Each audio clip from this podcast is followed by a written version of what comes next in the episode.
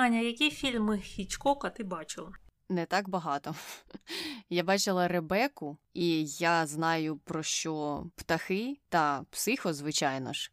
І психо я бачила не раз через призму серіалу Альф, бо там є дуже відомий епізод про те, як Ракель і Альф дивилися психо. І я якраз е, нещодавно почала передивлятися Альфа, тому я цей епізод теж передивилася.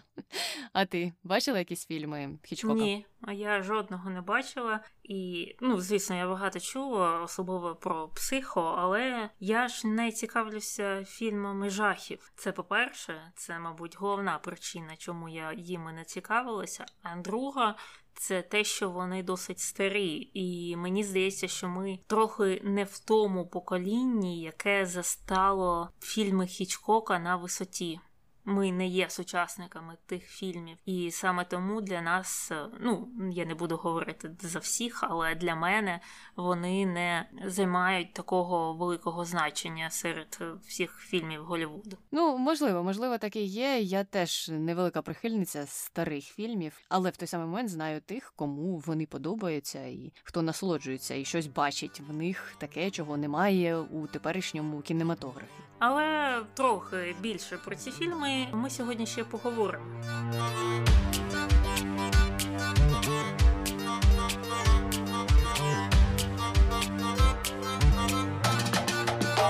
Привіт, це Таня і Аня. В ефірі подкаст «Не без гріха. Дискусії про відомих людей, їх досягнення та сумнівні вчинки.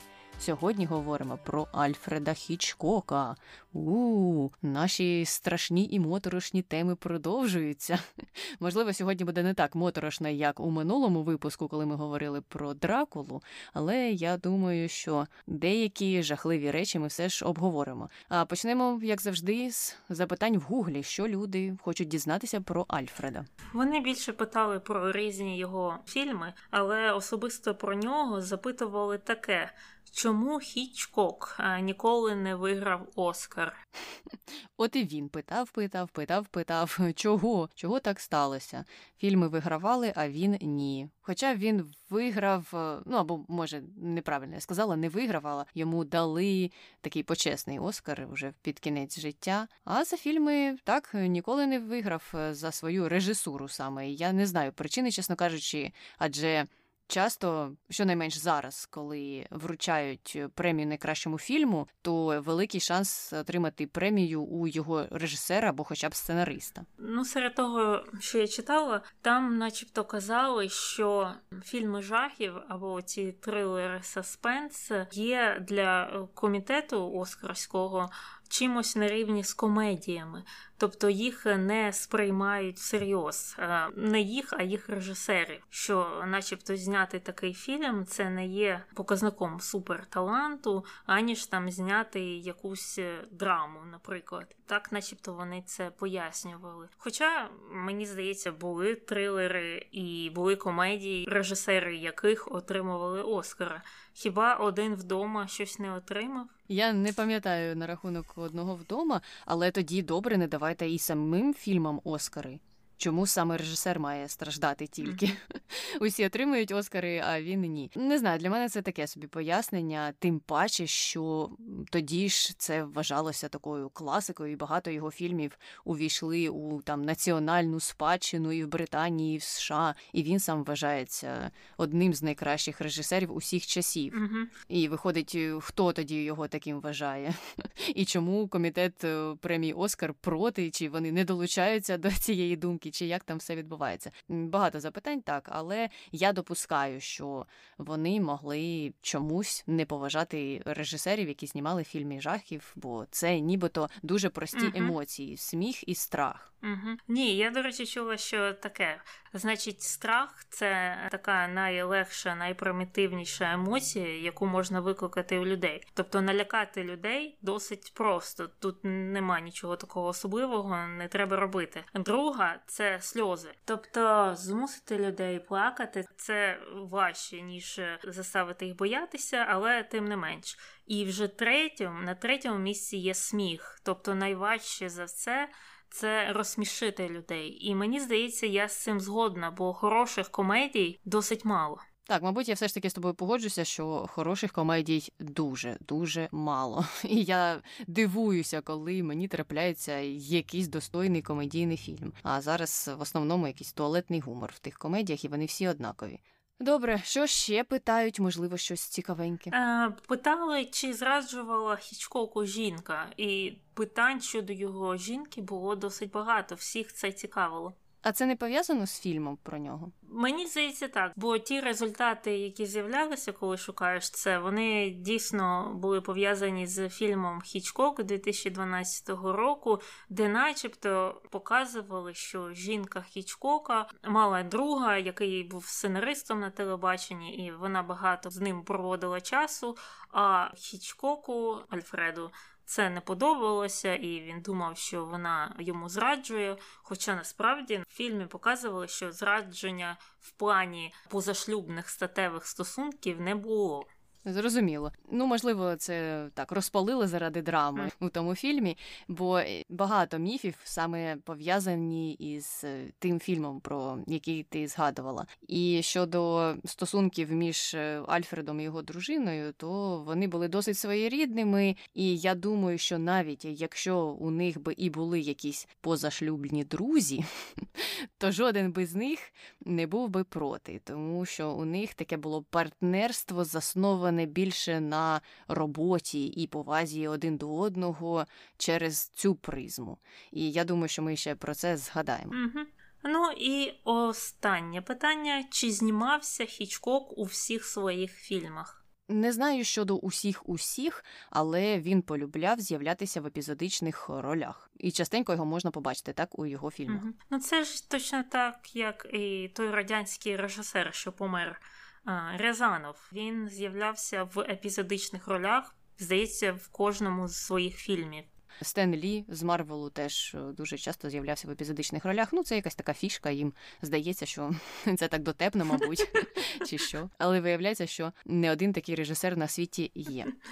Добре, давай тоді переходити до Альфреда і до того, хто ж він є або ким він був. Це англійський кінорежисер і продюсер, та ще й сценарист. І він вважається одним із найвпливовіших режисерів в історії кіно, також широко відомий як майстер так званого саспенсу, тобто поганого перечуття, і, звичайно ж, з цим пов'язані чисельні його фільми жахів. І ці фільми отримали 46 номінацій на премію Оскар, включаючи 6 перемог. А сам він, як ми вже трохи згадували, ніколи не вигравав за найкращу режисуру, хоча був номінований 5 разів. Ну і переходимо до біографії до маленького Альфреда, який народився у 1899 році, тобто ще у 19 столітті. Важко в це повірити. І проживав він у квартирі над бакалійним магазином, в якому працювали його батьки. Сам Альфред був наймолодшим з трьох дітей у родині. а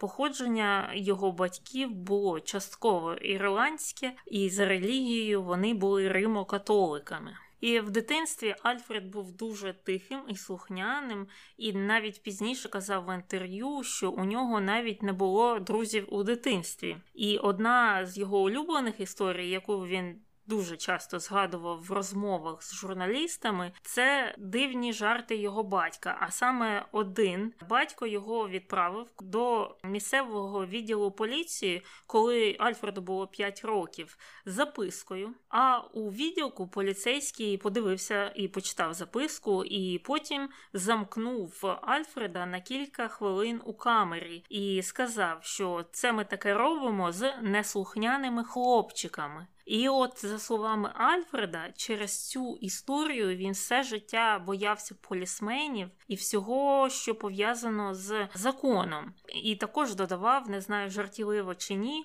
що якби колись отримав автомобільний штраф, то перестав би водити авто. Хоча сам Альфред, в принципі, і не водив авто. Він, наскільки я розумію, мав права, колись він то їх отримав але у нього був водій, це по-перше.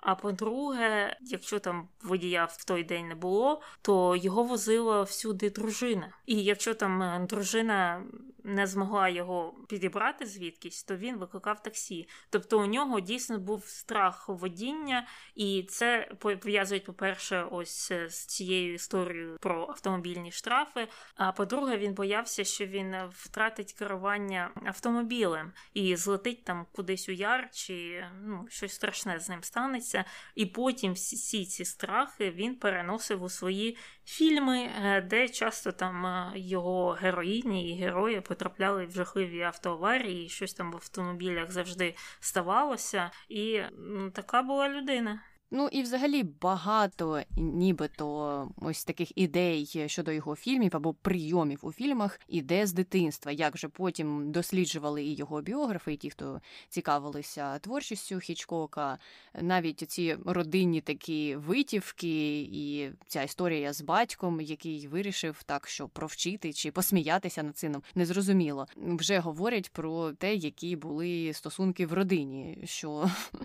могло вилитися пізніше пізніше у сценарії для фільму. І мати його, до речі, була такою фігурою, яка пізніше дуже часто зустрічалася у фільмах. Він завжди казав, що вона була ідеально одягнена, в неї була ідеальна статура, вона мала ідеальні манери і була вся така стримана. І на публіці їй було важливо тримати цей образ. І жінки в його фільмах часто саме починають з того, що ось вони такі всі стримані і такі, які тримають все під контролем, включаючи там свій образ і поведінку, і все інше, що їм там важливо. Ну і потім це закінчується їхньою смертю. І нібито вважається, що це теж якесь перенесення чогось із дитинства. Але поки що не про фільми, а якраз і про дитинство. Коли Альфреду було 6 років, родина переїхала в чергове до містечка Лаймхаус і орендувала там вже два магазини. В одному вони продавали fish and chips, а в другому вже свіжу рибу і морепродукти. І тут е, постав перед ними такий вибір, де оселитися над першим чи другим магазином. І вибрали вони перший, хоча я не знаю, чи була б якась різниця. Ти б Таню, де оселилася, де пахне fish chips чи морепродуктами? Ну, мабуть, все таки я б напевно також вибрала fish chips, бо я люблю цю страву. Якщо я потрапляю до якогось там британського ресторану, я завжди замовляю саме це. І мені здається, що все ж таки запах свіжої риби гірше, ніж е, смаженої риби. Якось так, не знаю. Я погоджуюся, я, мабуть, теж е, поселилася над першим магазином. Е, ну і в цьому ж місці Альфред вже пішов до школи. Він відвідував декілька закладів, а потім зупинився на або його родина зупинилася на монастирській школі для дітей джентльменів. І пізніше, коли родина переїхала до містечка Степні він вже пішов е, теж у схожу школу, яка називалася Коледж Святого Ігнатія. І так як це була теж монастирська школа, вона славилася своєю досить суворою дисципліною. І, до речі, тоді ж його дату народження змінили і написали, що йому 10, а не 11 років, тому що він е, на той момент відставав у навчанні, і таким чином йому нібито як е, дозволили надолужити один рік. Але загалом справи в тій гімназії йшли не дуже добре, тому що священники часто застосовували тортури до учнів, їх били гумовою палицею, і робили вони це дуже маньячно. Вони записували усі проступки учнів протягом дня, і учні очікували, що ж чекатиме на них е, після уроків. Вони знали, що ой, я потрапив у список е, тих, хто неслухняно себе поводив. Тепер на мене щось чекає. Можливо, мене поб'ють, а можливо, не знаю, там ще щось зроблять. І якраз нібито ось це перечуття погане і стало ключовим пізніше у роботі Хічкока і у тому методі, який він застосовував у своїх фільмах, і тому його вже пізніше і стали називати майстром саспенсу. Тобто воно пішло іще із тієї гімназії, бо всі учні протягом дня сиділи і тряслися, очікуючи покарання ввечері від цих монахів. Так е, я не зовсім зрозуміла, навіщо йому треба було міняти шкільні документи і дату народження якщо можна просто було б залишити на другий рік. Ну, може, це було не так престижно. залишитися на другий рік, ніж е, там щось замінити, і нібито і не залишався на другий рік.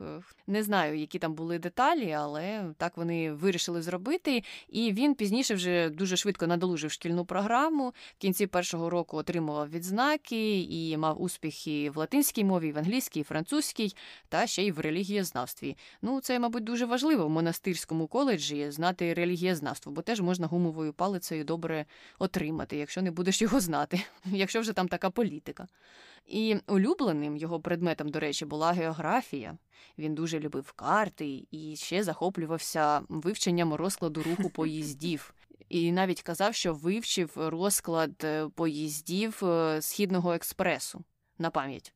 Ну, знову ж таки, ми вже про це згадували колись. Це як ми вчили столиці країн світу. І потім це все дуже добре забулося. От е, пісня Backstreet Boys не забулася, а столиці забулися. Ну, що я можу сказати? Географія також була моїм найулюбленішим предметом, незважаючи на вивчення всіх столиць і інших е, непотрібних е, речей. Так що в цьому плані у мене з Хічкоком є щось спільне. І, до речі, рідко, коли зустрічаєш людей, яких е, захоплювала географія як предмет. Ну, я в житті таких зустрічала тільки на факультеті географії. І я пам'ятаю, що коли в нас тільки почалася географія, це був п'ятий клас, по-моєму, ну коли природознавство перейшло саме вже в географію, то вона мені трохи не подобалася, бо все почалося з різних карт, і нам погано пояснювали, як їх заповнювати. А потім іще почалися оці ці широти і вітри. Коротше кажучи, ну так навалилося багато інформації, і колись мене викликали до дошки, щоб е, якесь завдання зробити. І я нібито зробила, але вчителька, як багато вчителів, звичайно ж, почала там розповідати перед усім класом, що я нічого не знаю, як я все неправильно зробила, і почала окремо на іншій половині дошки пояснювати, як це треба правильно робити. І в кінці кінців прийшла до тієї ж відповіді, що і я. І я така стояла, стояла, і потім вирішила набратися сміливості все ж таки сказати, що е, в мене така ж сама відповідь. І їй довелося ту двійку виправляти на п'ятірку. І я була дуже горда. І після цього, до речі, в нас з нею склалися хороші стосунки. В кінці кінців е, я її, ну можна так сказати, поважала. Я забула отой е, неприємний випадок, і географію полюбила теж. Ну, така от історія з щасливим кінцем. А ми повертаємося до Хічкока, у якого щасливих е, кінців не було. І е, у віці 14 років е, Альфред повідомив батькам, що хоче стати інженером, і також покинув гімназію і вступив до вечірньої школи інженерії та навігації де він вже вивчав механіку, електрику, акустику та навігацію. Ну що, навігація чимось пов'язана з географією. Але у кінці 14-го року його батько помер, і усім дітям довелося йти працювати для того, щоб утримувати родину. І тоді Хічкок влаштувався на роботу за 15 шилінгів на тиждень, що на сьогодні становить 110 доларів як для хлопця, студента, мені здається, непогано в ті часи. Угу. І працював він клерком у компанії Henley, що надавала послуги зв'язку. Це типу телефони? Це типу телеграфи. І паралельно він продовжував ходити у вечірню школу, але там вже переключився на живопис, мистецтво, економіку та політологію. Тобто Альфред точно не знав, ким він хоче стати, коли виросте. Або, можливо, він подумав, що вивчитися на інженера буде складніше. Може, це було дорожче. Знаєш, хто його знає, як на ті часи це все відбувалося, і тому він вирішив, що піду в гуманітарну сферу. Ну, а коли почалася Перша світова війна, він був ще молодим, щоб йти на фронт. А вже після того, як йому виповнилося 18 років, його звільнили від активної служби в армію через хворобу, яка нібито не уточнювалася, але подейкували, що це була надмірна вага. І тому йому дозволили виконувати лише офісну роботу, і він приєднався до кадетського полку королівських інженерів, все ж таки інженерів, вибрав тут е, знову ж таки те, до чого прагнув з самого початку, і там же проходив військове навчання. Але після війни Хічкок не став інженером, а захопився письменницькою роботою і у 19-му році став співзасновником і заодно редактором видання The Henley Telegraph. І там було опубліковано декілька коротких оповідань. І для цього журналу він також створював рекламні публікації, а саме рекламував електричний кабель та взагалі електрику. І там були такі малюнки, типу, ось церква, свічки, і дивіться, як це страшно і моторошно, і темно. А от якби церква була підключена до електрики, як би ми просунулись вперед. І ну, якась така мотивація була пов'язана чомусь з церквою або з монастирем. Ну, мабуть, знову ж таки згадував своє дитинство. Я просто не так собі уявляла рекламу електричного кабеля.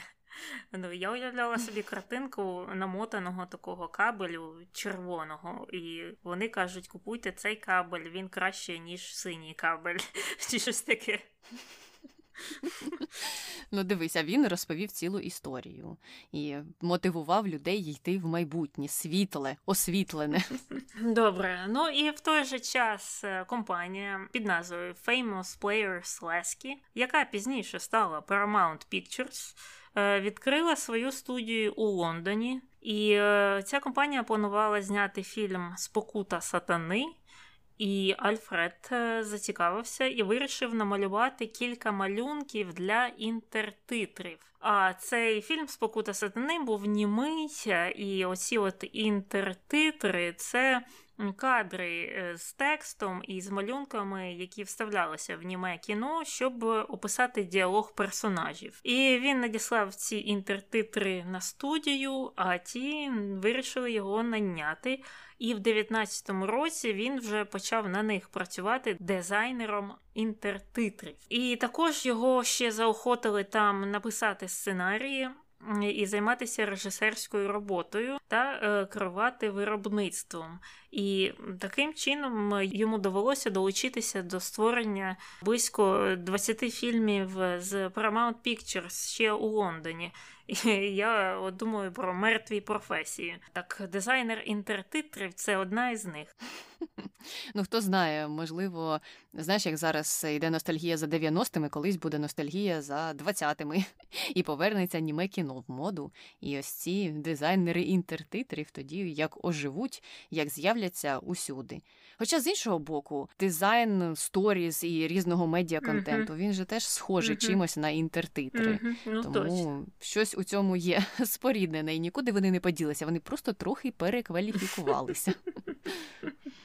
Але їдемо далі. У 22-му році американське представництво студії Paramount в Лондоні закрилося, і Хічкок тоді перейшов до іншої компанії. Називалася вона Gainsborough Pictures, і там він працював вже над фільмами Жінка жінці, Біла тінь, Пристрасна пригода і багатьма іншими. І так само він був долучений до безлічі процесів і до розробки декорацій, і до продюсерства. І на тій же студії тоді ж редакторкою і сценаристкою працювала його майбутня дружина Альма Ревіль. Заручилися вони у 23-му році, коли поверталися з подорожі на кораблі з Німеччини, а одружилися вже в 26-му і разом жили до самої смерті Гічкока. А у 28-му році у них народилася донька Патриція. Вона теж стала актрисою. Мені здається, що вона знімалася в деяких фільмах самого Хічкока, але інших відомих фільмів за її участю я не знайшла.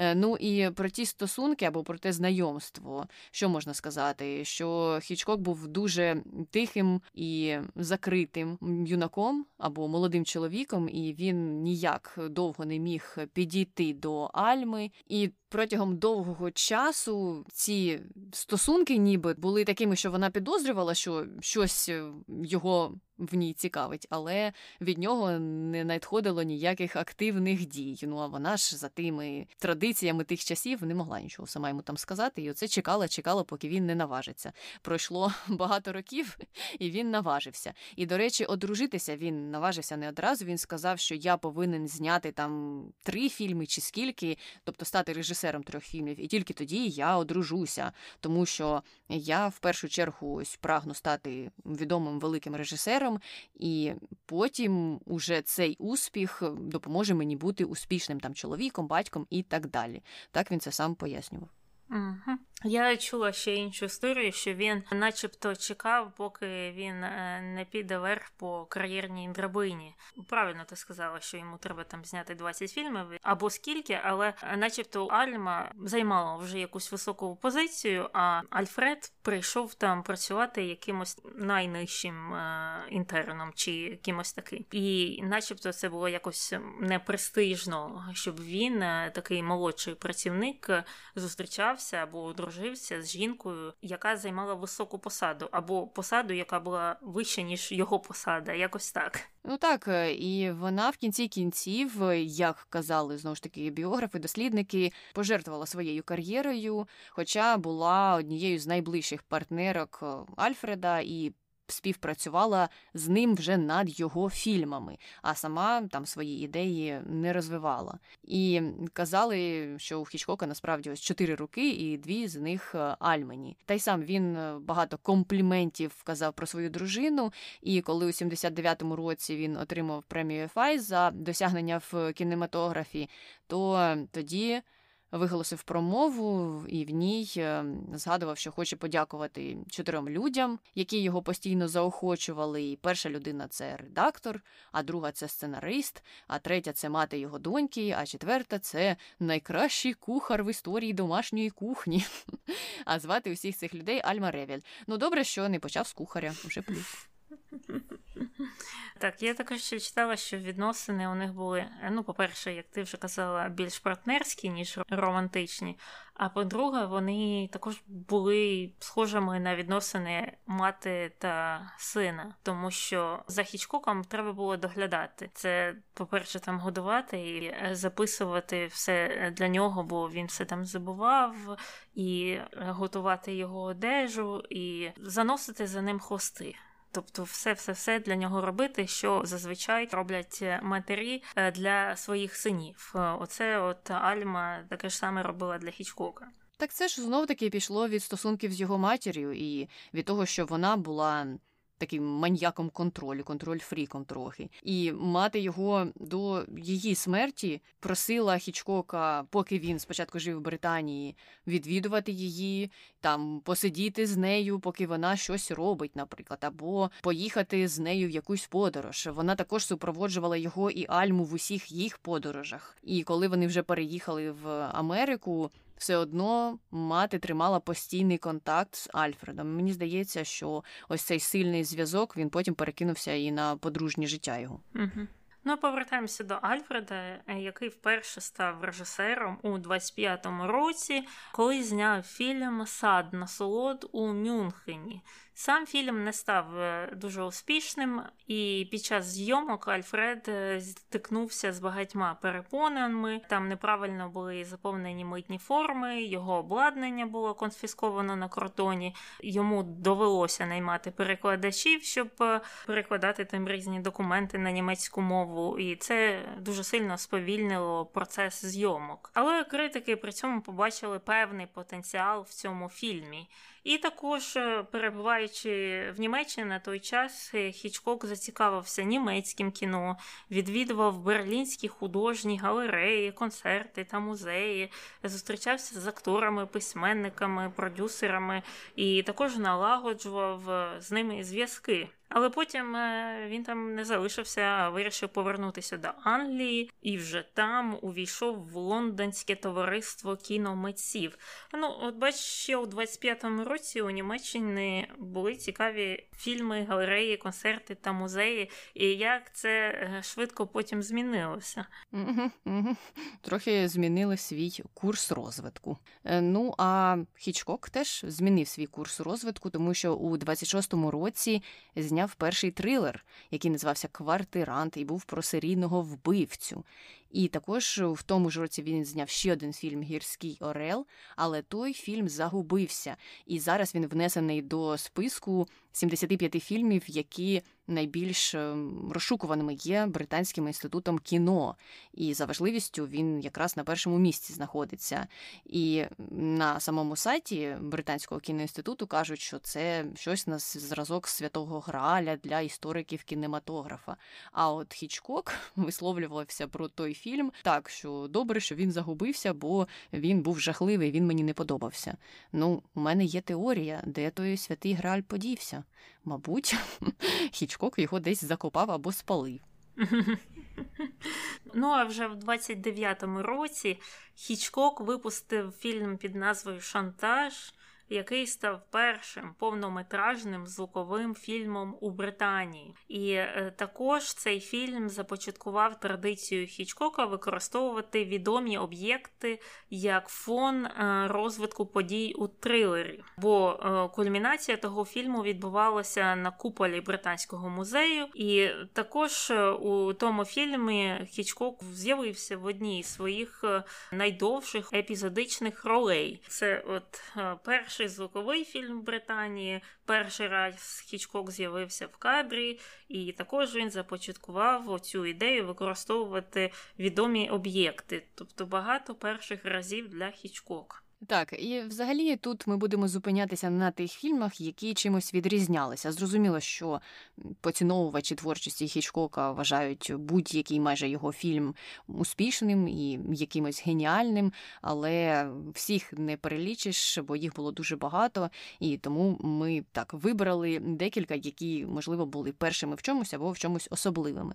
Ну а загалом щодо його стилю, то можна сказати так, що він, коли працював над своїми фільмами, за основну мету ставив створення таких реалістичних кошмарів для глядачів і грав з їх емоціями. І до нього на фільми жахів дивилися дуже схоже, як дивилися на комедії. Вони були такими недолугими, і там не програвалися усі ці перепади емоцій. А от Хічкок хотів, щоб саме перегляд його фільму був схожий на страшний сон, і глядач хотів би його додивитися до кінця і потім сказати, Боже, хух, я це зробила. Я тепер можу вийти з кінотеатру і почуваюся набагато легше. І це була дійсно його ціль така. Він також дуже рано зрозумів, що люди насолоджуються певним таким вуаєризмом і спонукав аудиторію брати участь у такому процесі через дії персонажа. Ну і дійсно, часто, коли навіть бачиш уривки цих фільмів, відчуваєш, що ти за кимось спостерігаєш е, якось десь приховано трохи. Також у багатьох його фільмах зображується помилкове звинувачення людини, яка ні в чому не винна, і це теж не випадковий прийом, тому що він вважав, що такий сценарій, такий е, метод, е, який застосовується в фільмах, більше підходить більшості глядачів і викликає в них відчуття тривожності, адже вони ототожнюють себе з цим персонажем, який ні в чому не винуватий його звинувачують несправедливо, і переживають за нього, і переносять все це на себе. І сидить тільки один якийсь маньяк і думає, тю. Чого ви всі переживаєте, чого ви тремтете? Тут же нічого страшного взагалі нема. От якби вони справжнього маньяка свій мали, тоді б ми подивилися б на це. Ну і до речі, прикладом такого фільму, де помилково звинуватили людину, яка ні в чому не винна, була картина «39 кроків, яка вийшла у 35-му році. І в додаток до цього там також був використаний прийом, який Хічкок називав Макгафіном. А Макгафін це предмет, який пояснює мотивацію персонажів або є важливим для розвитку сюжету. І, наприклад, у шпигунських фільмах Макгафіном виступали документи зазвичай. От у фільмі та у книзі «39 кроків це були важливі документи, там якісь схеми підводного човна чи щось таке. Я, до речі, читала цю книгу і бачила фільм, але не цей. Їх вийшло вже чотири. Я один з чотирьох бачила, але точно не Хічкока. І виходить серіал для Нетфлікса з Бенедіктом Кумберпатчем, чи як там його звати. Е, ну, е, прізвище Бенедикта це зазвичай гарне тренування для м'язів рота. У мене, до речі, схожий досвід з Ребекою. Є книга Ребека, є мільйон фільмів Ребека, і я декілька з них бачила, і книгу теж читала. 39 кроків не читала, не бачила, але можливо зроблю це.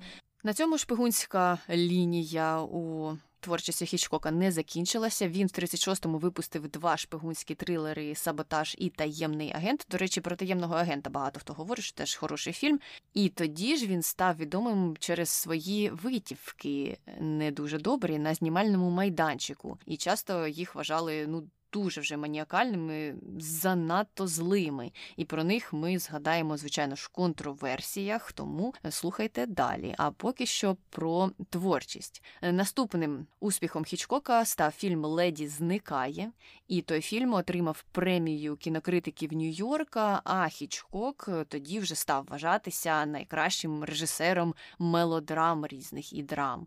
І він на той час зрозумів, що вже все я досяг піку в Британії. За іншими теоріями казали, що він розумів, що війна вже починається, що якісь там заворушення в Європі стаються, і треба переїхати звідти. І паралельно він, як відома людина, у кінематографі почав отримувати пропозиції від продюсерів із США, і одна із них була від Девіда Сельсника, і той запропонував йому спочатку зняти фільм за мотивами затоплення Титаніка, але пізніше щось пішло не так, мабуть, добре. Джеймс Кемерон потирає руки і радіє.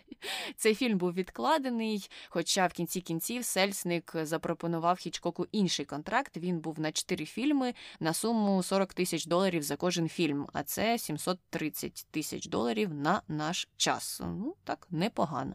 І після цього Хічкоки переїхали до Голлівуду всією родиною, звичайно, поселилися в Лос-Анджелесі. Там вони жили досить скромно, не відвідували гучні вечірки, ніде не з'являлися. Але Альфреда приємно здивував розмір бюджетів і те виробництво, яке вже існувало на той час в Голлівуді, порівняно з Британією, тому що ну, в Британії все ще це було не так розвинуто. Угу. Я от подумала про Титанік який вони могли зняти, але не зняли. І цікаво було подивитися на спецефекти того часу у порівнянні з фільмом Джеймса Кемерона. І там же перед е, цим відомим фільмом з Лео та Кейт Уінслет ще за два роки до цього або за чотири, я не пам'ятаю, вийшов вже інший Титанік. Тобто той Титанік е, відомий, це не перший Титанік, але його всі забули. Як тільки Кемерон випустив свою картину, всі забули про всі інші. І я думаю, можливо, таке ж саме сталося і з фільмом Хічкока. Ну хто знає, але він в основному ж концентрувався на таких е, фільмах, які мали ну не глобальні декорації. І мені з цього боку цікаво, що б він зробив е, у сюжеті з Титаніком, тому що ну це не зовсім підходить навіть не те, що і під його стиль, а й під е, ті сценарії, які він обирав. Бо це не трилер. І це не історія про якусь там одну людину, з якою щось трапляється протягом фільму. А це вже треба було б багато історій описати, і це щось новеньке. Угу. Ну і в Голлівуді вже Хічкок почав знімати. І першим його фільмом там стала Ребека. Цей фільм отримав Оскар як найкращий фільм року. А сам Хічкок був номінований на найкращого режисера, але, звісно, не отримав цю премію. І про що фільм Ребека? Ребека це посібник з газлайтінгу. Ось так я скажу.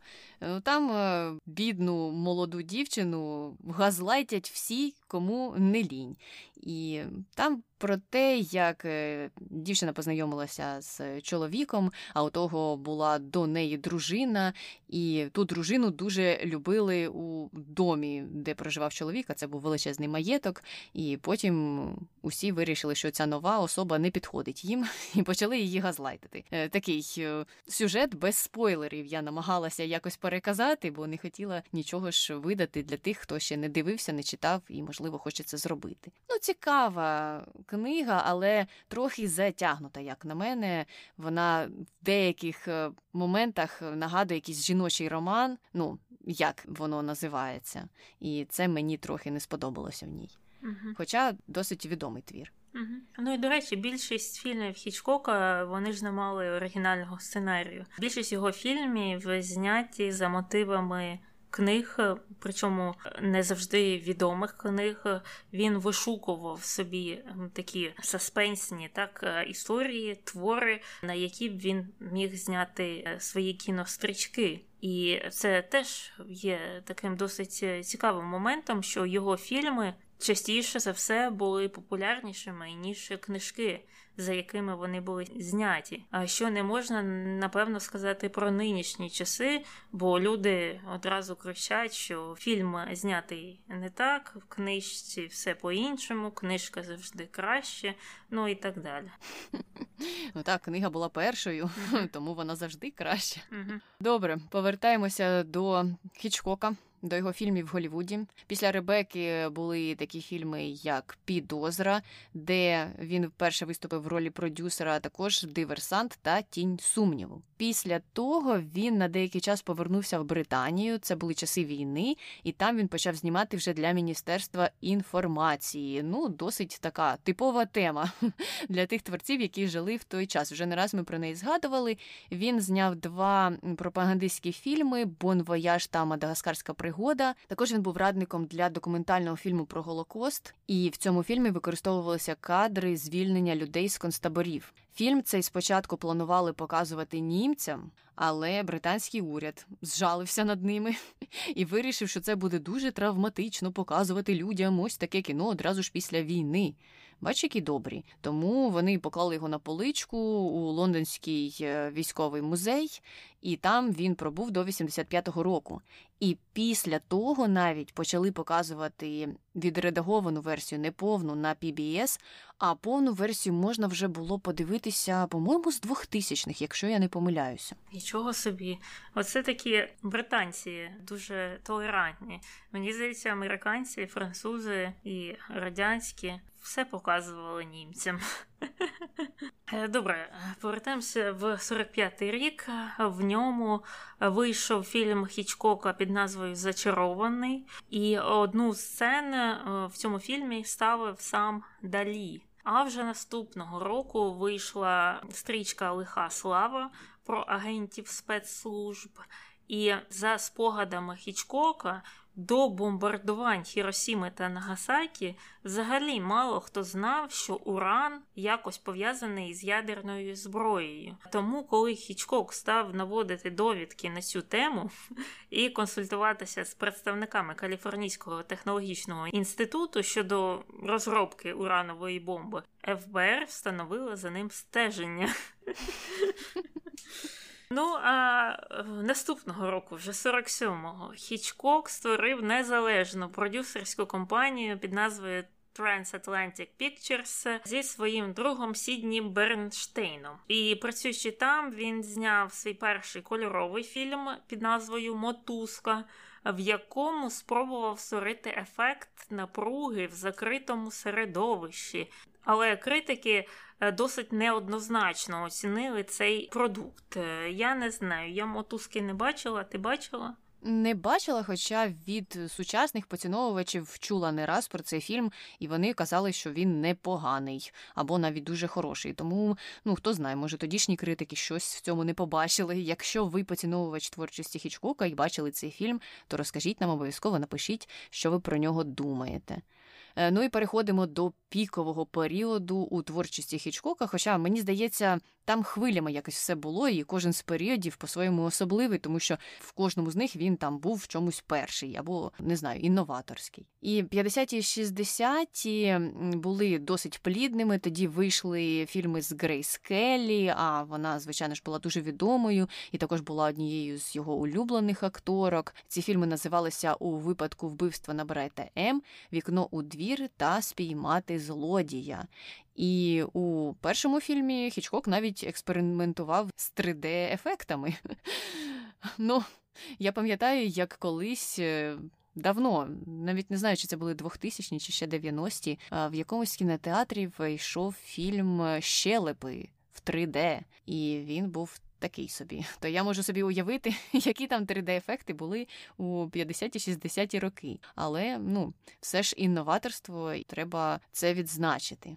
З 55 по 65 Хічкок е, перейшов на деякий час на телебачення і був ведучим шоу Альфред Хічкок представляє, де він виступав із вступною промовою. Частенько ці промови включали в себе чорний гумор. Ну і взагалі всі, хто з ним спілкувалися, і журналісти, і ті, хто з ним працювали, казали, що він дуже любив чорний гумор і багато цікавих історій знав на цю тему. Це шоу стало дуже дуже популярним. Навіть зараз теж про нього чуєш. Люди говорять, згадують, кажуть, що їм подобалося, і воно зробило його знаменитістю через те, що йшло на телебаченні, і більше людей могли змогу це все подивитися. Адже ті фільми, які виходили в кінотеатрах, вони не виходили там по всій країні, не виходили одночасно, як це зараз стається. Там світова прем'єра, і всі одразу ж дивляться той або інший фільм. З кінотеатрами в ті часи все було трохи по-іншому. Згодом це шоу вже стали транслювати на NBC, Воно змінило назву, стало називатися Година Альфреда Хічкока. А у 80-му вийшла вже нова версія. Там Хічкок постав у кольорі. Ну і це був такий, начебто, триб'ют йому. Ну і такий успіх е, Хічкока на телебачення надихнув його написати кілька збірок оповідань. І доходи від цих книг, е, які були про роботу на телебаченні, приносили Хічкоку дохід у розмірі 100 тисяч доларів на рік, е, що зараз становить 870 тисяч на рік, що мені здається непогано. А у 58-му році Хічкок зняв ще один досить відомий фільм під назвою Запаморочення. Хоча фільм тоді став не дуже успішним в кінотеатрах, і критики, начебто, його не дуже сильно оцінили. Але пізніше, як завжди, це стається, після смерті Хічкока цей фільм визнали одним з найкращих в історії кінематографу. Слухай, ми так майже про кожний фільм сьогодні сказали. І визнали його таким, зокрема, через особливості операторської роботи і використання прийому відпущеного зуму, який створює ефект запаморочення у глядача. Це коли так все розпливається на екрані розпливається або якось крутиться. Так, там щось роблять з лінзою, якісь маніпуляції. І коли режисер хоче показати запаморочення героя або там якогось персонажа, то створюється такий ефект, щоб і глядачі теж відчували те, що відчуває цей персонаж. Ну, все знову ж таки в рамках роботи Хічкока, те, що для нього характерно. Також там були прийоми з грою кольору, щоб якось збити глядачів з пантелику, бо головний персонаж там слідкував за якимось автомобілем. і він був зеленим, а потім Хічкок змінював цей колір, і вже не було зрозуміло, чи це той автомобіль, чи не той. Тобто він хотів, щоб глядач, так само як і цей е, головний герой, не знав, е, що є реальністю, а що ні. Ну, а решта вже цього 58-го року була важкою для Хічкока, тому що в його дружини діагностували рак, е, і, хоча їй вдалося побороти цю хворобу, і вона перейшла в ремісію, для Хічкока це був е, досить травматичний досвід. Але після нього він все-таки повернувся до роботи і випустив ще три успішні фільми, які також визнані одними з найкращих, як і всі інші. Це фільм на північ через північний захід, психо та птахи. І, до речі, в цьому фільмі про Хічкока, який називається Хічкок, начебто Альфреду не сподобалися рецензії на фільм на північ через північний захід, тому що там казали, що нема нічого свіжого, нема нічого такого новенького, що ну, це черговий такий конвейерний фільм Хічкока, що, начебто, там.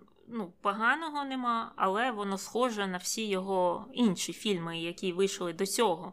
І він тоді став переживати, що він вже старився, що він не може випускати нічого свіжого. І Потім вирішив шукати е, новий сценарій для його нового фільму. Довго-довго шукав, все йому не подобалося, поки він не знайшов книгу Психо. І пішов він потім до своєї компанії Paramount Pictures е, з пропозицією, що я хочу зняти цей фільм. А ті сказали: ні-ні ні, знімай нам такі, як раніше. Тобто самій кіностудії подобалися ті фільми з конвейеру, бо вони приносили гроші. Е, що це повинно бути щось, що люди очікують вже від нього. І я зараз, знаєш, про що подумала? Про ці всі коміксні фільми. Тепер я знаю, чому їх знімають. Я знала, що ти до цього приведеш. Я вже це очікувала, коли ти сказала про кіностудію, яка продовжувала замовляти ці однотипні фільми. Ну тому що так часто дійсно роблять цю асоціацію про коміксні фільми, що вони надійні, що вони приносять гроші, mm-hmm. тому що є велика фан-база, і завжди люди хочуть е, подивитися, що там, що там вийшло, не зважаючи на те, нібито що нічого нового насправді і е, не з'являється. Угу. Ну так от вони не погодилися продюсувати його, але погодилися займатися його дистриб'юцією. І Хічкоку довелося шукати гроші самому, і вони навіть е, заставили свій будинок. Щоб отримати гроші на зйомки цього фільму. І дійсно, бюджет був досить маленьким, всього 800 тисяч доларів США, що на сьогодні становить трохи менше 7 мільйонів доларів. Але після того, як фільм вийшов, і звісно, він був дуже успішним, кажучи, найвідомішим з його фільмів. Так от він заробив на касі понад 15 мільйонів доларів. Тобто більш ніж в 15 разів окупився цей фільм. І Хічкоку не треба було виселятися зі свого будинку, бо там в фільмі показували, що, начебто, вони переживали, що вони втратять хату, якщо провалиться цей фільм. Я, до речі, читала статтю на NPR про те, що це теж вважається одним з міфів і що нібито вони не заставляли свій будинок насправді, тому що, ну, по-перше, на той час вони і самі були не бідними, їм не треба було заставляти будинок, якби Хічкок хотів вкласти гроші. А по-друге, що він не вкладав усі свої гроші, він шукав просто інвесторів на стороні, тобто не кінокомпанія, значить, хтось е, приватна якась особа інвестує гроші у психо. І так і сталося. Тому це теж можливо є вигадкою. Угу.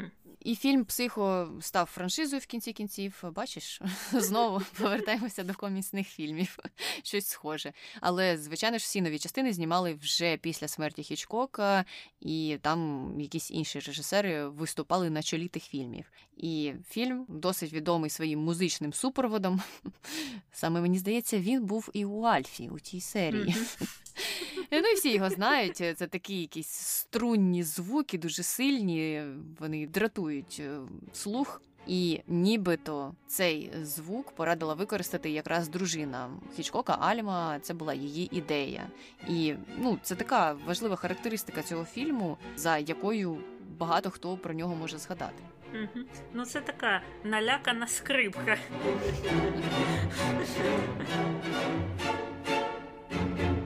І ще одною особливістю життя в Голлівуді тоді був так званий Кодекс Хейза. Ситуація була така, що до початку 30-х років е, в кінематографі буквально не було цензури. Е, що знімав, той міг показати. А потім Людям це почало не подобатися, не всім людям певні категорії, особливо е, священнослужителі. І вони стали просувати ідею, що треба накласти певну цензуру на кіноіндустрію. І навіть там в деяких штатах, де вироблялися кінофільми, Каліфорнія, Нью-Йорк. Це почали розробляти на рівні законодавства, тобто хотіли запровадити закони про те, що можна знімати, а що не можна, що можна показувати, а що ні. І сама ця асоціація кіномистецтв Америки вони вирішили ні, ні, не треба цього допускати. Давайте краще е, займемося самоцензурою і встановимо правило щодо цих моментів в кіно. І чомусь е, цю справу передали оцьому от Хейзу, який і був священнослужителем, який складав список, що не треба показувати в кіно. І там були якісь досить е, дивні речі. Ну, по-перше, е, зрозуміло, там не можна було матюкатися, ніяких сексуальних е, сцен, не можна було показувати сцену народження дитини, і не просто документально показувати, не можна було показувати жінку зверху, і збоку не можна було, і навіть силует не можна було показувати. Не можна було показувати міжрасові расові стосунки. Тобто на телебаченні не могла там чорна жінка зустрічатися з білим чоловіком. Потім не можна було обговорювати хвороби, які передаються сексуальним шляхом. Не знаю чому. І основне, що мене зацікавило, що не можна було погано говорити про священнослужбовців. А саме про Хейза. І це, І це був тільки список заборон. Там ще окремий список був, що було не рекомендовано. А там не рекомендовано майже майже все. Я тобі кажу. Я не знаю, що в тих фільмах е, між 34 і 68, коли цей кодекс Хей задіяв, що там показували. Бо там навіть е, поцілунки не рекомендували.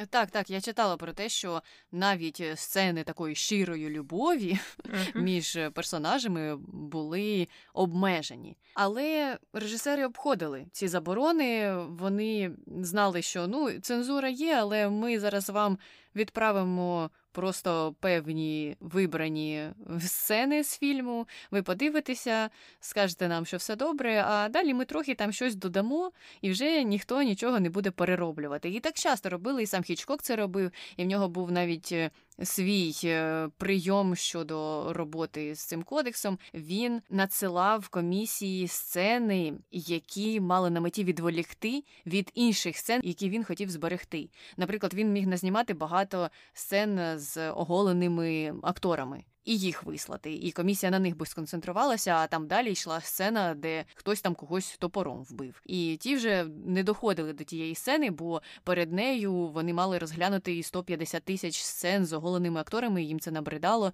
і вони казали: так, це приберіть, а все далі добре. Ми допускаємо. І таким чином він ніби як їх обманював і зберігав ті сцени, які були насправді для нього важливими. Ну і взагалі про цей кодекс я читала, що жартували, що він настільки вплинув на суспільство і на поведінку людей, е, що багато подружніх пар завдяки в лапках цьому кодексові е, спало в окремих ліжках протягом 20 чи 30 років. Ну тому що так показували у фільмах, і тому що ні, ні, ні, ніяких поцілунків, навіть за руку не тримайтеся. Ви що? Любов так не проявляється. Сидіть собі, не виказуйте ніяких емоцій. Ось це найкращий прояв любові.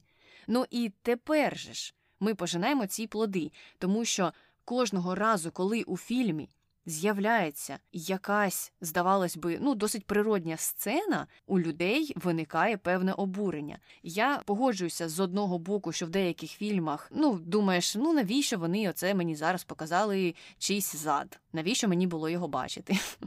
Але в інших фільмах ну це можна описати, що фільм показує реалії життя і так як воно є, і тому це все там допустимо.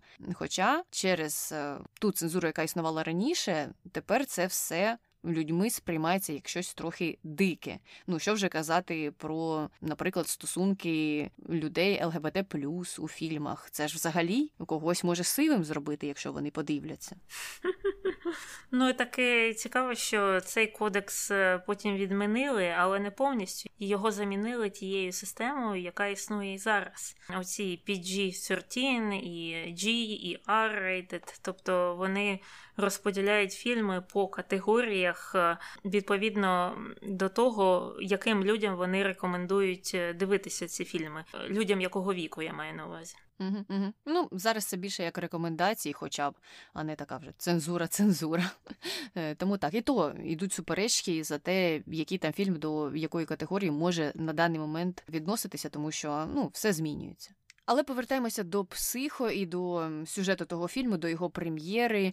Хічкок е, не хотів, щоб е, взагалі хтось, окрім е, тих, хто був присутній на знімальному майданчику, знав про що цей фільм, як він закінчується, які там можуть бути спойлери, і навіть наказав своїм помічникам за їх розповідями скупити копії твору за мотивами якого якраз і був знятий цей фільм, щоб люди не побігли купляти цей твір і не дізналися, що ж там буде у фільмі. І також він не дозволяв глядачам запізнюватися на сеанси.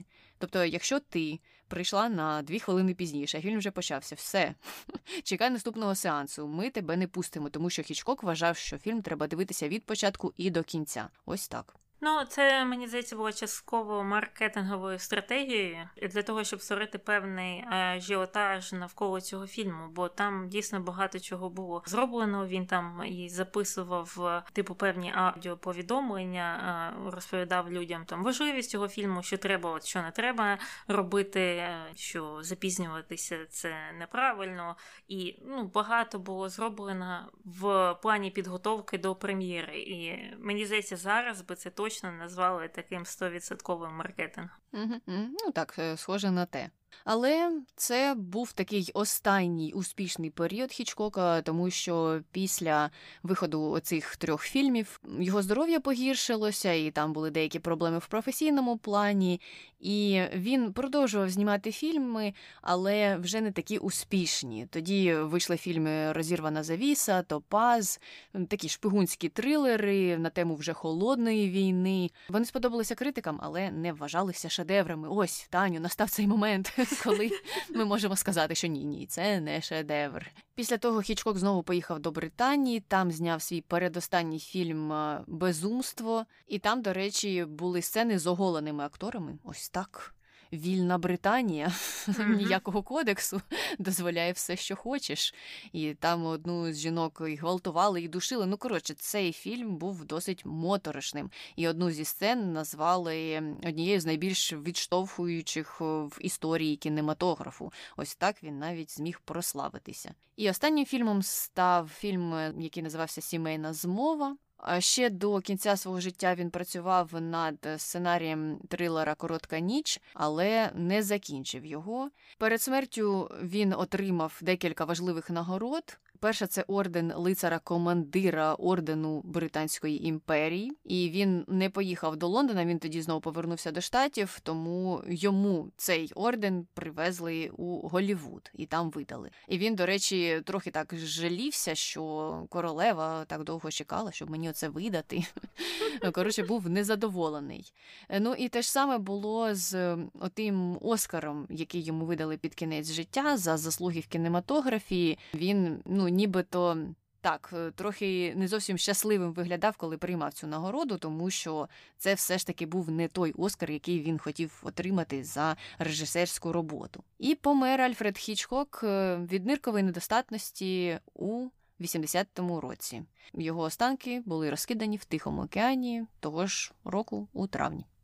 Жінка його пережила тільки на пару років. Ну і переходимо на цьому моменті до контроверсій, і перша пов'язана з досить дивними висловами Хічкока, які були характерні для нього. Один з таких випадків пов'язаний з акторкою Вірою Майлз, яка грала головну роль у запамороченні. Вона була вагітна на той момент. А на цю новину Хічкок сказав, що слухай, я тобі запропонував таку велику роль і можливість стати прекрасною витонченою блондинкою.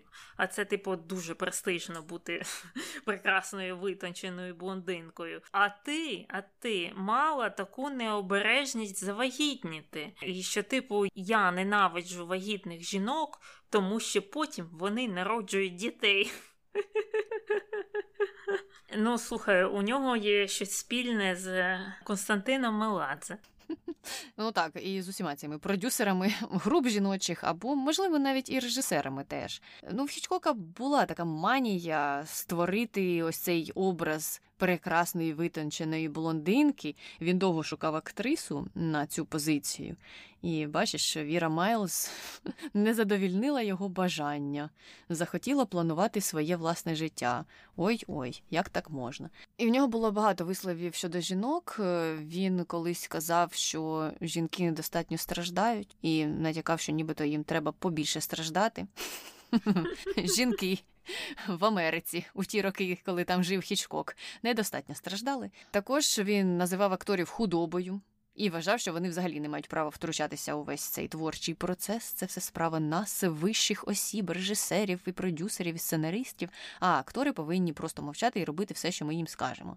Ось таке у нього було ставлення до людей, з якими він працював. Ну і можливо, добре, що та Віра Майлз вирішила не буду співпрацювати з Хічкоком, краще вирішу якісь свої власні питання приватного житті, а потім піду до іншого режисера. Так, дійсно цікава ця фіксація на блондинках, бо дивись, всі його фільми були трилерами, якимись суспенсними кінокартинами.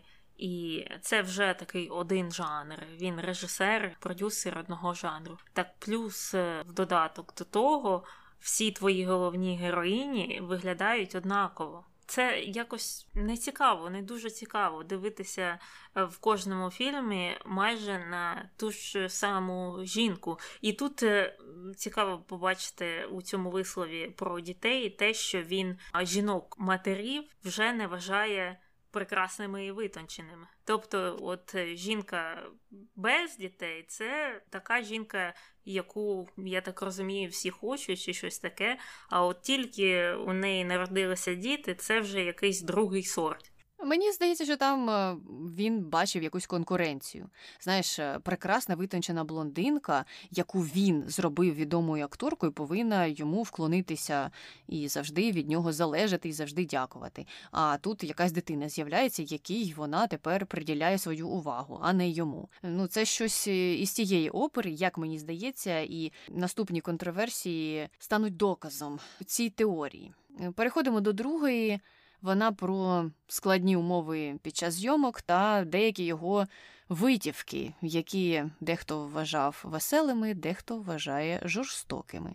Він взагалі був відомий е, своїм дивним почуттям гумору. І в багатьох випадках е, люди списували це на не знаю творчу натуру чи щось таке, і просто намагалися ігнорувати ці витівки, особливо коли вони були більш-менш терпимими. Там одного разу він підсунув е, подушки пукалки під е, накидки на диванах. Потім до нього прийшли гості, і вони оце сідали і всі видавали ті звуки. І йому було дуже весело. І він їх підколював, що ж це ви там наїлися, що ви тепер мені тут сидите сидите і забруднюєте повітря.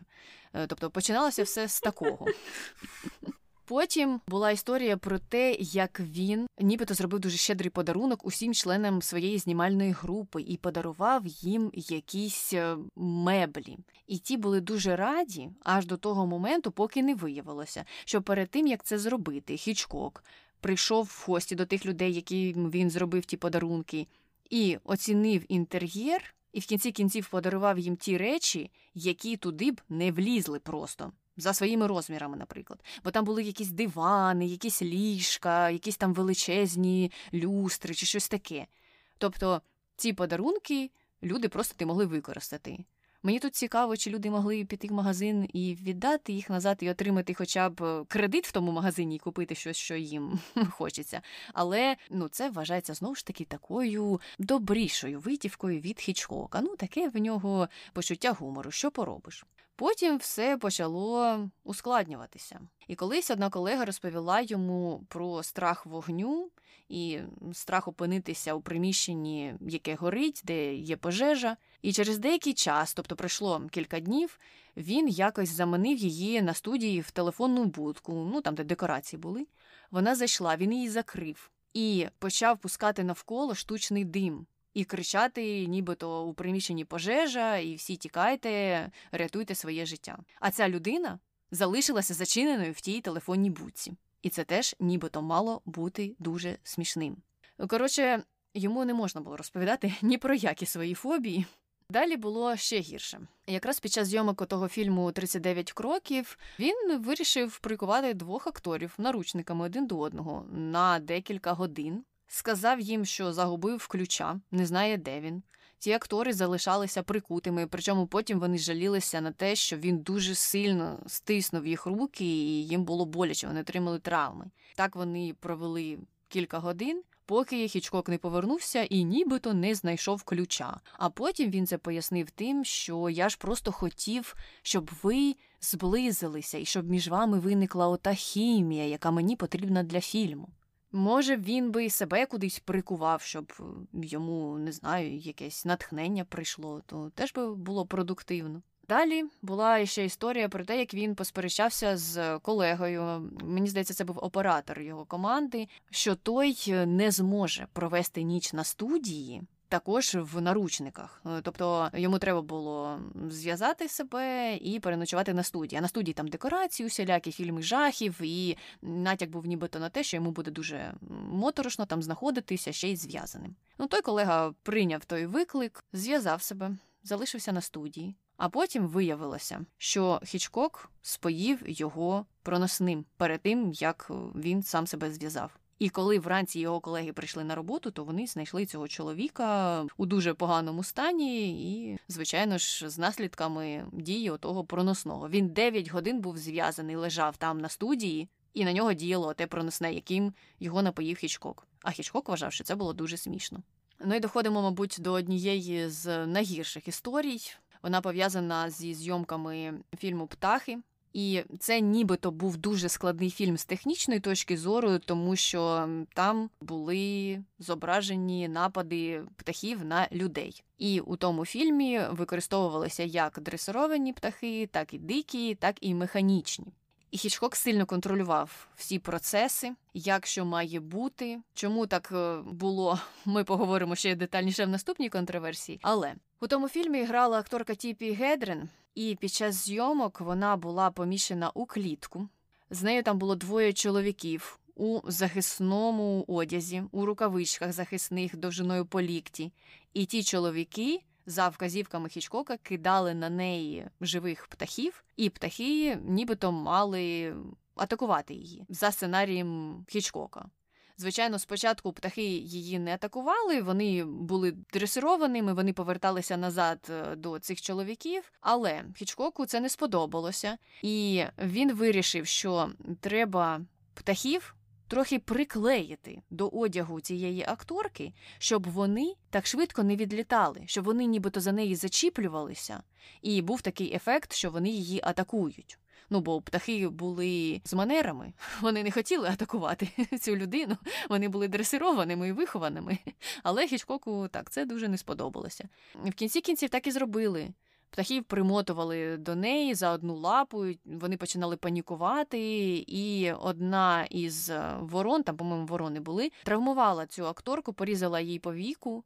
Акторка відмовилася виходити на роботу, хоча Хічкок на неї тиснув і казав, що ні, нам треба закінчити це кіно. І його в кінці кінців завершили. Але е, лікар рекомендував е, Тіпі не продовжувати зйомки в таких умовах. І Хічкок, звичайно, дуже розізлився, бо йому прийшлося перероблювати усі свої там методи зйомок, і нібито, за його словами, сценарій, щоб ось нічого з нею більше не сталося і не викололи їй око. Ну, подумаєш, була б без ока, що тут такого?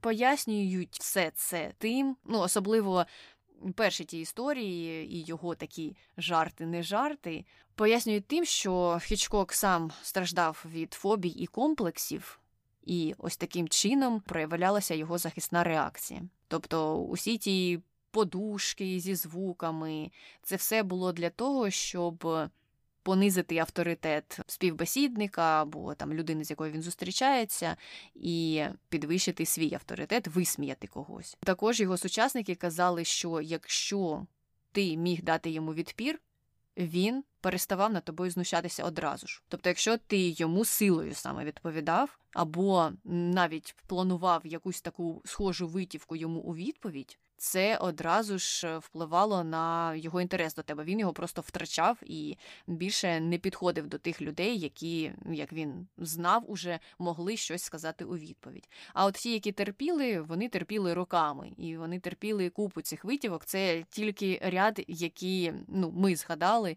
а їх було насправді набагато більше. Ну і тут також питання авторитету, коли це відомий режисер коли ти у відповідь йому часто не можеш нічого сказати, тому що поплатишся своєю роботою, а тобі треба готувати родину, ну то люди обирали мовчати і якось терпіти це все. І це цікаво в комбінації з тим, що дійсно, як ти сказала, у нього самого купа фобій. І ми не знаємо, скільки їх взагалі було, але точно знаємо про цю фобію поліції, фобію правоохоронних якихось органів, е, фобію водіння автомобіля і ну, будь-що інше там. Про інші якісь речі також говорять. І е, я думаю, треба було б його посадити в автомобіль і повезти до поліцейського відділку запискою в руках. І сказати, посадіть його заграти на день у відповідь на всі його насмішки над фобіями інших людей. Бо це дійсно не прикольно. Ну, у всіх людей, мабуть, є якісь фобії, і вони можуть видаватися дивними зі сторони, але для тої людини, яка страждає цими фобіями, це є щось е, реальне. Ну, як він боїться водити автомобіль, деякі не хочуть сідати у літак і просто не можуть літати, бо у них там е, панічні атаки е, одразу стаються. І так, ці фобії не раціональні, вони ніколи не раціональні, але вони мають такий, можна сказати, фізіологічний наслідок, так, якщо тебе літак чи автомобіль вводить в панічну атаку. Це вже якась фізіологія. І ну, досить досить дивно, що йому подобалося спостерігати за такими наслідками. Так, і тут найгірше дійсно, що він грав на слабкостях людей що це не були якісь жарти на одному рівні. Тобто я допускаю у компанії, коли хтось жартує над іншим, а та інша людина може пожартувати у відповідь. Е, і тут нічого такого немає, це стається всюди. Звичайно, можна посміюватися над друзями, друзі у відповідь над тобою, але ж. Це не маніпулювання страхами людини і не використання ось е, такої слабкої позиції людської, коли людина навіть взагалі не очікує цього і не може тобі відповісти, бо ти її закрив в телефонній будці і втік, нібито, наприклад, у студії пожежа. Я просто так цього не розумію, і для мене це якісь вже маніакальні прояви. І я думаю, що якби він жив у сучасному світі, то він би отримав набагато більшого наганяя. А так, коли він був хічкоком от у ті часи, то ніхто йому нічого не міг сказати у відповідь. Ну і далі ми переходимо до найгіршої історії. Вона пов'язана з сексуальними домаганнями, і тут ми продовжуємо історію тієї тіпі, яка знімалася у фільмі Птахи. Все почалося з того, що Хічкок був е, одержимий тією ідеєю пошуку ідеальної акторки, блондинки. І спочатку кандидатками на ту позицію були Грейс Келлі та Ава Гарднер, хоча Ава Гарднер, по-моєму, була брюнеткою. Не знаю, він що планував її перефарбувати чи що. Але на той момент вони були знаменитими акторками, і він, до речі, намагався і до тієї, і до іншої підкочувати. Тобто від нього йшли якісь е, такі сексуальні натяки, і обидві з них сказали йому: слухай, зупинися.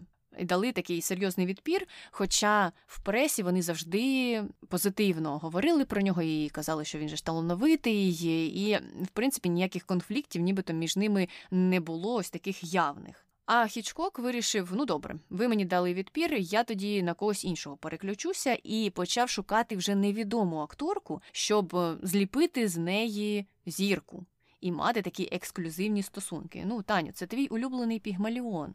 Ось, ось що це таке. І він тоді знайшов модель Тіпі Гедрен. Вона не мала досвіду зйомок в кіно, і нібито він побачив її у рекламі засобу для схуднення.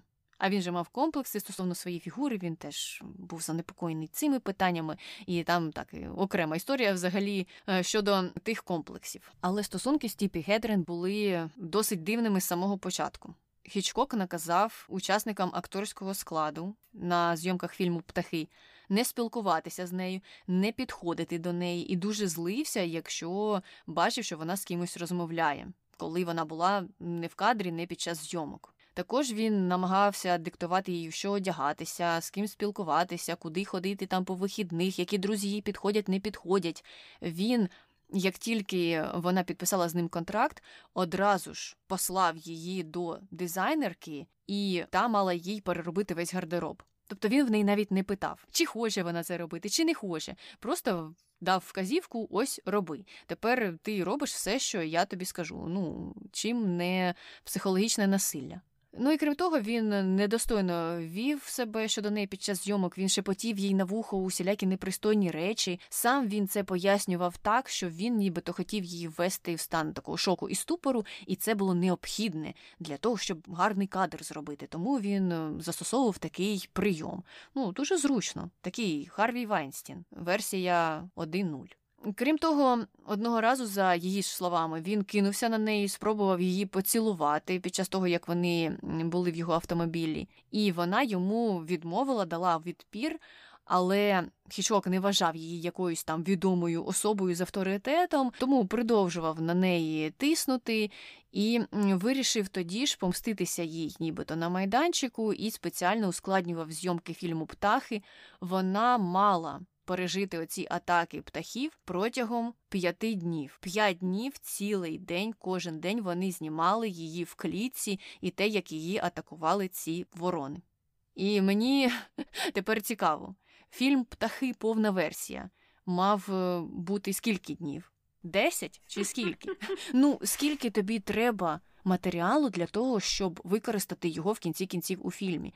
Ну це ж е, не складався весь фільм з атак тих е, ворон на цю акторку, на її персонажа. Там же якісь інші події були. Навіщо п'ять днів мучити людину? І це дійсно схоже на те, що він вирішив її помститися. А після завершення того фільму, так як вже стосунки були між ними напружені, і як ми пам'ятаємо з минулої контроверсії, лікар взагалі заборонив тіпі продовжувати зйомки з е, птахами. Хічкок е, вирішив: добре, тоді я придумаю щось ще більш оригінальне. І він послав доньці Тіпі. А донька Тіпі це Мелані Гріфіт, до речі. Подарунок. Подарунок був у вигляді ляльки, яка виглядала дуже схожо на її маму, лежала в труні і була дуже понівечена. Ну і нібито це її так заклювали ті ворони. Ну і Мелані, коли вона отримала той подарунок, було приблизно 6 чи 7 років. І вона просто ненавиділа Хічкока. Вона в інтерв'ю не раз сказала, що він покидьок, і казала, можете мене і процитувати. Ну і там навіть з матюками про нього говорила. Тобто, видно, як це могло вплинути на малу дитину, отримати такий подарунок. А Хічкоку, мабуть, це теж здалося дуже смішним, чи чи як, чи він знову якийсь свій метод тестував, невідомо. І так як у Тіпі був з Хічкоком ексклюзивний контракт, вона не могла від нього так просто піти і мала взяти участь у зйомках ще одного фільму. Він називався Марні. Коли почалися зйомки того фільму, Хічкок поселив Тіпі в трейлері, який знаходився поруч з його офісом. І між офісом і трейлером були двері суміжні. І Хічкок постійно вривався до її трейлера, робив якісь сексуальні натяки, і в кінці кінців Тіпі казала, що вона постійно запрошувала своїх друзів або родичів на зйомки, щоб вони були присутніми у тому трейлері, і щоб таким чином якось змусити Хічкока не робити таких речей, не вриватися туди постійно. А також він тоді ж наказав своїм помічникам стежити за нею, дивитися, з ким там вона зустрічається, не зустрічається, з ким вона спілкується, коли вона не знаходиться на знімальному майданчику, найняв експерта, щоб проаналізувати її почерк для чогось. І також він замовив зліпок її обличчя, таку маску, і тримав цей зліпок у себе в офісі. Час від часу такі маски робили для того, щоб використовувати в зйомках, але не в цей раз. Він просто зробив маску, і вона висіла у нього в офісі. Реально, мені здається, що це вже якесь сталкерство. Ну і в кінці кінців через те, що Гедрен постійно відмовляла Хічкоку, постійно якось не реагувала або реагувала негативно на такі його закиди, якісь сексуальні натяки. Е, він Відмовився брати її у наступні фільми. Ну а у неї був ексклюзивний контракт із ним. Вона не могла нікуди більше піти. Адже якщо б вона пішла, вона б мала б заплатити дуже великий штраф йому знову ж таки. І він не розривав цей контракт, і її, виходить, не брав у свої нові проєкти. І тому її кар'єра зупинилася, бо вона не могла працювати на іншій компанії. І також він спеціально затягнув е, зйомки того фільму Марні, потім взагалі змінив сюжет і нібито зробив його гіршим, щоб фільм провалився в прокаті і щоб е, сказали, що ось дивіться, яка погана там акторська гра, і фільм такий ж не дуже. І це б вплинуло, звичайно, на кар'єру Тіппі. Ну і загалом це ж зображення жінок у фільмах Хічкока взагалі вивчають в університетах. Цілі програми є з цього питання, і та фіксація на блондинках, і якісь відсилки до матері, і жорстокі вбивства цих е, персонажів. А загалом явище і прийоми Хічкока підходять під е, більш такий загальний е, термін це чоловічий погляд. Ну і це те, як чоловіки зображували жінок через призму свого світогляду. А це були часто білі, якісь там старі гетеросексуальні чоловіки. Е, ну і ці образи часто мають багато сексуальних натяків та об'єктивацію. Ну і цікаво, де вони самі беруть ці фантазії. Якщо ну, таких жінок важко знайти в реальності, Ну і це можна побачити такі е, нафантазовані образи навіть в сучасних е, фільмах. Е, звідки вони беруться? Ну, Часто кажуть, що начебто ці чоловіки романтизують образ своїх матерів, і що всі люблять своїх матерів, і їм видається, що вони були такі класні ідеальні, і потім базують образи у цих жінок в кіно на базисі свого досвіду з мамою. Але навіть їх мами не були такими прекрасними. Тобто, ну звісно, ми всі любимо своїх матерів, але вони також не ідеальні жінки. Мені здається, що це просто сукупність е, якихось фантазій. От і все. Ну, якась така чудо-жінка. Бажано, uh-huh. щоб вона ще була в латексному костюмі, який прикривав би менше і менше і менше її частин. І тоді буде все супер. Це, звичайно ж, за поглядом е, цим чоловічим. Угу. Ну і до речі, я читала таку історію, що, начебто, е, оцю тіпі Хічкок не сам знайшов, а його жінка побачила цю рекламу чогось там для схуднення, і така: хм, оця блондинка сподобалась би моєму чоловіку. Я йому їй запропоную, щоб він, може б там взяв її на свій проєкт. І так, начебто, і сталося. Так він на неї і вийшов. О, до речі, ти мені нагадала ще одну історію про те, що Тіпі приходила скаржитися на Альфреда Альмі. А та їй сказала: ну, вибач, вибач, що ти потрапила у таке скрутне становище, співчуваю, і все. Тобто вона знала про таку поведінку чоловіка, і це знову ж таки повертаючись до їх стосунків і до того, яка ж Альма прекрасна людина. Альма була діловою партнеркою, яка знала про особливості характеру Альфреда, і усе це підтримувала прекрасно. Угу.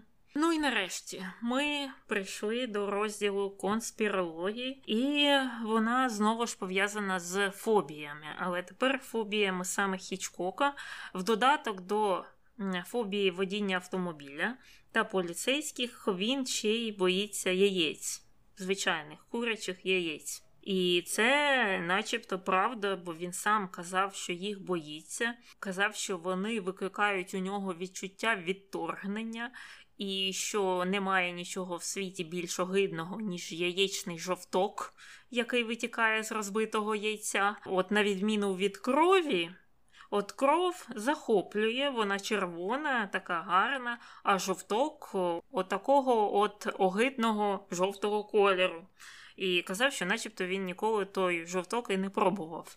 Ну, знаєш що? Якщо б я обирала, що їсти в яйці, то я б їла жовток. Мені видається, що білок більш огидний, він слизький.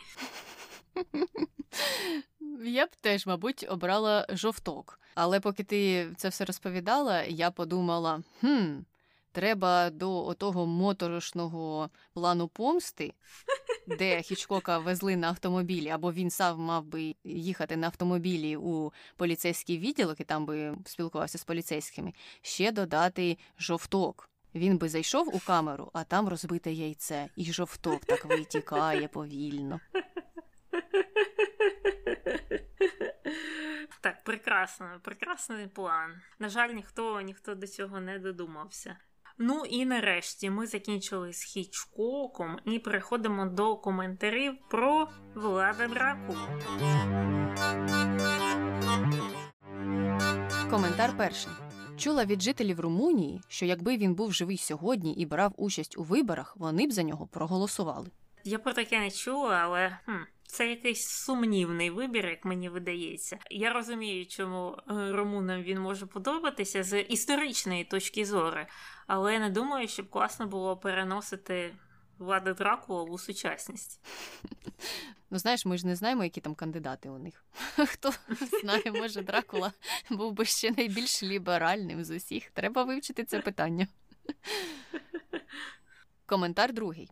Читала, що Цепиша дуже шанують на його малій батьківщині. Ну, це ми чули. Це ми чули, що дійсно дійсно є певна шана до цього персонажу, що не дивує, мабуть, нікого. Ну, треба згадати про Кристофора Колумба, якого досі шанують. Так, е, є свято імені його, і багато чого названо на честь нього. І, звісно, це зараз під питанням, і деякі дискутують, що не треба, не треба це святкувати, але тим не менш і. Ну, Такі герої є в кожній країні. Мені здається, треба зрозуміти, з якої сторони погляд е, людей, які проживають в тих країнах. Останній коментар.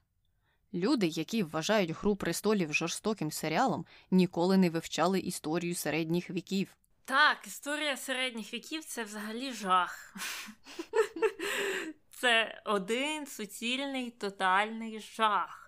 По-перше, про історичні події середніх віків дуже важко читати, бо все змінюється швидко. Одні війни, потім змінюються очільники, потім війни, потім релігія змінюється, потім назва країни, потім е, ще щось змінюється, і треба за цим всім слідкувати. І, взагалі, історію середніх віків треба якось по карті вивчати, щоб знати, в якому місяці до чого належала яка територія, бо все так швидко змінювалось. Ну так, і через те, що було багато війн, було багато кровопролиття. Тому Гра престолів, мабуть, десь там відпочиває, і можна її вважати якимось легесеньким серіалом. Хоча зараз ця тема досить популярна на телебаченні. Є ж багато серіалів таких е, про війну і щось схоже на гру престолів, е, теж можуть бути у якихось вигаданих світах або відсилки до історичних подій. Е, тому не дивно, не дивно, що людям таке подобається. Бо наш випуск про Дракулу багатьом сподобався. Тому, може, Таня, перейдемо на таких персоналів тепер, хто знає. А поки що переходимо до хрінометру. Що ти, Таню, ставиш Дракулі? Ой, Дракула жахливий, жахливий. Як почитаєш про ці наштикування та про варку людей у казані і багато інших речей, так е, кров холодніє. Я поставлю йому, е, мабуть, 9 з половиною, але з зірочкою, тому що я не засуджую румунів, які вбачають в ньому героя своєї країни. Ось так цікаво. Я погоджуюся, звичайно, що погляд людей із середини країни може набагато відрізнятися від того, як ми бачимо влада Дракулу. Ми прочитали про ті історії жахливі і про спогади трансильванських німців, і про його напади на інші території, і нас це більше виходить вразило. А ту цінність, можливо, яку він приніс всередині своїх територій. Нам, чужим людям, оцінити важче, відповідно. І Я теж йому ставлю 9,5 навіть 10. У мене так вийде тоді, що Аркелі гірше, ніж Влад Дракула. Але то вже таке, то мої якісь персональні особливості і ставлення до різних людей. А от наші слухачі поставили 5. Бачиш, з більшим розумінням підійшли до цієї історії і, можливо, побачили більшу цінність у його діях. Ну і щодо того, чи читали вони книгу про Дракулу авторства Брема Стокера, відповіді розділилися 50 на 50. Половина читали, половина ні. А на запитання про те, чому вампіри не люблять часник, були такі відповіді, бо він викликає печію. Так несмачно пити коров'яче молоко. І тут е, було уточнення про те, що виявляється за певними міфами і легендами, вампіри починали з того, що пили коров'яче молоко, а потім грудне молоко, ну такий апгрейд. І тому часником натирали вим'я корів, а жінки носили його як намисто. І таким чином захищалися від е, вампірів, адже молоко з часником ну не заходить, як мінімум. Тому вампіри такі подивилися на все це і сказали: добре, ми перейдемо на кров. Мабуть, якось так це все було. Е, потім е, була ще відповідь про те, що кров стає несмачною, і бо всі паразити не люблять часник. Ось так. Ну, зрозуміло, це було б цікаво відвідати конференцію вампірів, які вирішують, що наступне вони будуть споживати. Ну, вони повинні йти в ногу з сучасними технологіями і переходити не знаю навіть на що. Що зараз можуть такого споживати вампіри? Якщо думати щодо молока, то здається, зараз наймоднішим є молоко з вівса, з вівсянки. Я зараз всюди його бачу і всі його п'ють. Це ж якась еволюція молока. Всі починали з коров'ячого, потім всі стали соєве пити, потім перейшли на молоко з миндалю, потім е, ще щось інше було, я забула. І ось ми дійшли до вівсянки. Так що будь-яка інша рослина може стати наступною. Ну, все, хоч від людей відчепляться, будуть е, кусати овес чи сою, чи не знаю, що там буде наступним. Ну, добре, добре. На цьому ми завершуємо цей випуск. Якщо вам є щось додати про Хічкока або про його фільми, пишіть нам на інстаграмі, там же голосуйте. І також є у нас імейл podcastnbg.gmail.com. І якщо ви ділитеся нашими постами з своїми підписниками, то не забувайте відмічати нас, і ми вам обов'язково подякуємо. З вами була Таня і Аня. Почуємось. Бувай. Так, ну ти говорив, я вже кудись пішла. До питання вже Окей, пішла. добре. Помер, і усім дітям довелося йти працювати для того, щоб отримувати роботу. Працювати, щоб отримувати роботу, це теж треба робити.